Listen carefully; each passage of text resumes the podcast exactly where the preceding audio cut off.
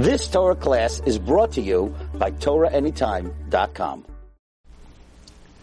The idea that we're going to share tonight is perhaps from all the ideas that we've ever spoken about, one of the most profound and life-changing ideas if we can completely grasp the depth of this idea. For those of you who watch a lot of my classes, you know that there's one Sefer that I love, Sefer Lev Eliyahu from Evelio Lopian. And this class, to a very large degree, is based on one sentence, which I'm going to read to you, which is some of the most unbelievable and empowering words that you'll ever hear in your entire life. People often ask, why does Hashem care if on Shabbos, I'm cutting up some onions. I cut them up very thin. Why does Hashem care?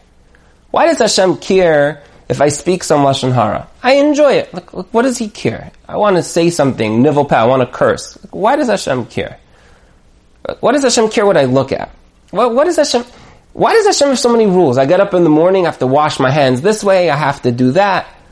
Everything that I do has to be just like this and just like that this religion is a religion that's filled with rules. Why so many rules? If you think about it, if you take a whole bunch of people, put them on an island, and say to them, go fend for yourself. So what would happen? They would probably elect a leader or a council, and the council would come up with rules. Now, most people recognize that every single society needs rules to live by. And we sort of look at ourselves as living in whatever society we live in. I'm an American, so I have the American society, so I have the American rules. And I'm a Jew, so I have the Jewish rules. And what's the rule book? The rule book is the Torah. The Torah is my rule book. I have 613 rules. And then I have the American rules, American laws that I have to, uh, you know, live by. But Chazal tell us that that's not how it works. We know that there's a very famous statement, Histakel ba'iraisa ubara alma, that Hashem looked within the Torah, and He created the world from the blueprint of the Torah. Now that's a very interesting statement, because what that means is that the rule book preceded the necessity to create rules. It would almost be like, imagine you went back in time to 1732 and you're you're walking around the Midwest, which is completely uninhabited. There's no people, there's nothing, and you see like some Indians riding around on some some horses, and you notice that there's speed bumps and there's signs that say speed limit 30 miles an hour, and you're like, what does this mean? And they say, well, one day in the future there will be cars, and those cars shall not drive faster than 30 miles an hour. You're like, dude, I think you're a little early to the game, right? You created the rules like 250 years before they're going to need any of this. So it's very interesting. Hashem looked in the rule book and then he created the rules like that's that sounds like you put things that's a little neurotic like you went a little bit too far on that one you don't have to create the rules till we need the rules we need the rules now you give us the rules what does it mean that Hashem looked within the Torah within the rule book to create mankind like how does that all work so Rav Lopian says a very, very fascinating idea. He says, the Torah represents perfection from the viewpoint of Hashem. I have to repeat that because it's a very deep idea. The Torah represents perfection through the viewpoint of Hashem. Hashem has this view of perfect speech perfect sight, perfect eating, kosher, non-kosher. We, people, are a manifestation of abilities inherent in achieving that perfection. Which means the only reason that we have the ability to speak at all is because there is a perfect way to speak. The Torah says, don't speak Lashon Hara, so therefore we have the ability to speak in order to achieve the perfect way of speaking. The Torah tells us there's a perfect way to eat. And therefore you have the ability to eat in order to achieve a perfect state of eating. Everything that we have, every ability that goes into our bones is solely there as a way for us to perfect our own abilities within the framework called existence so that we can emulate the Torah's perfect example that it sets forth for us for each and every one of those abilities. And Rav Lopian says words, which we cannot get tattoos, so do not get a tattoo. But if someone were to get a fake tattoo, these are words to tattoo on your arm for the rest of your life. It should be like a sign on your heart and on your mind every single day. He says these words. He says, Adam hu tachlis kol ha'ilamais. Of everything in the entire universe that was created, all the stars, all the galaxies, everything in the world that was created, the spitz, the top, the peak, the purpose of all of that was man. Ubechir kol hayitzurim. And he's the chosen one of everything that Hashem created. Everything in the world is there to lead up and up and up and up to man.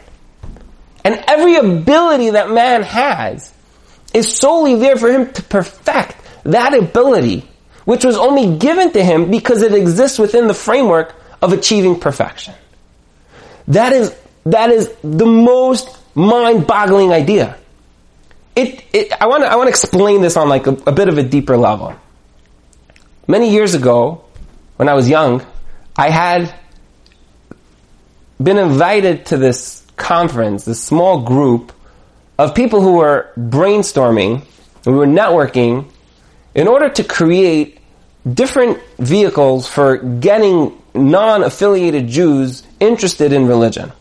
So they said, imagine you had no budget, no budget at all, and you had all the abilities in the world to create anything that you can imagine to get people who are not interested in religion interested in religion. What would you do?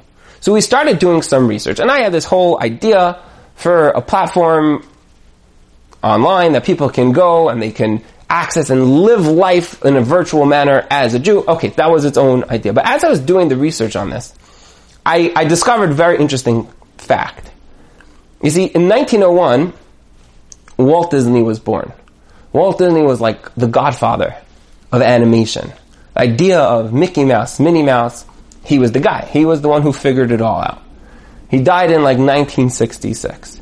And from when he started drawing, which was around 1919, till his death, animation had a certain framework on which it was built. And if you look at the, the initial ways that they used to animate film, was they would have a slide, and then they would have another slide which had the exact same scene with the main character a drop different than the first one. And then they would have the third slide, which was a drop different than the second, and so on and so forth. And then when you would run the reel, it would look as if the thing was moving. So that was how they did it. And that evolved throughout the film industry from 1966 until the year 2001. And to a very large degree, there was a static image, but the focal point, which was on the character, let's say Mickey Mouse or Minnie Mouse, that was what changed and adjusted per scene. 2001, DreamWorks was this huge animation center. They decided that they're going to rewrite the rules of, of, of animation. And what they, what they decided was that if you can write a rule book for animation and then plug in the characters into that rule book, so now you're dealing with things on a totally different, different realm. And I'll explain to you what that means. When somebody laughs, so what moves? So their, their mouth moves. But more than their mouth is their eyes crinkle, their shoulders move, their, their stomach goes up and down. That's a rule. That's, that's something which you have to really understand, but that's a rule. And they wrote this rule into this framework that they said, this is going to be how we're going to start creating movies from here on in. And if let's say there's a scene that's going on outside, so outside there's wind, there's the elements, there's rain. What happens when it rains? So the floor gets wet, so there's puddles. So instead of having to draw the puddles, the puddles draw themselves. Or because the wind blows, the leaves move. Every element within the virtual worlds that they were creating, they wrote the rules. It's sort of like the laws of gravity. The laws of gravity, nobody walks around and goes, I got all these rules. How am I supposed to keep them? you don't have to keep them. They, they just keep themselves. They just work because they work. Because that's just how it is.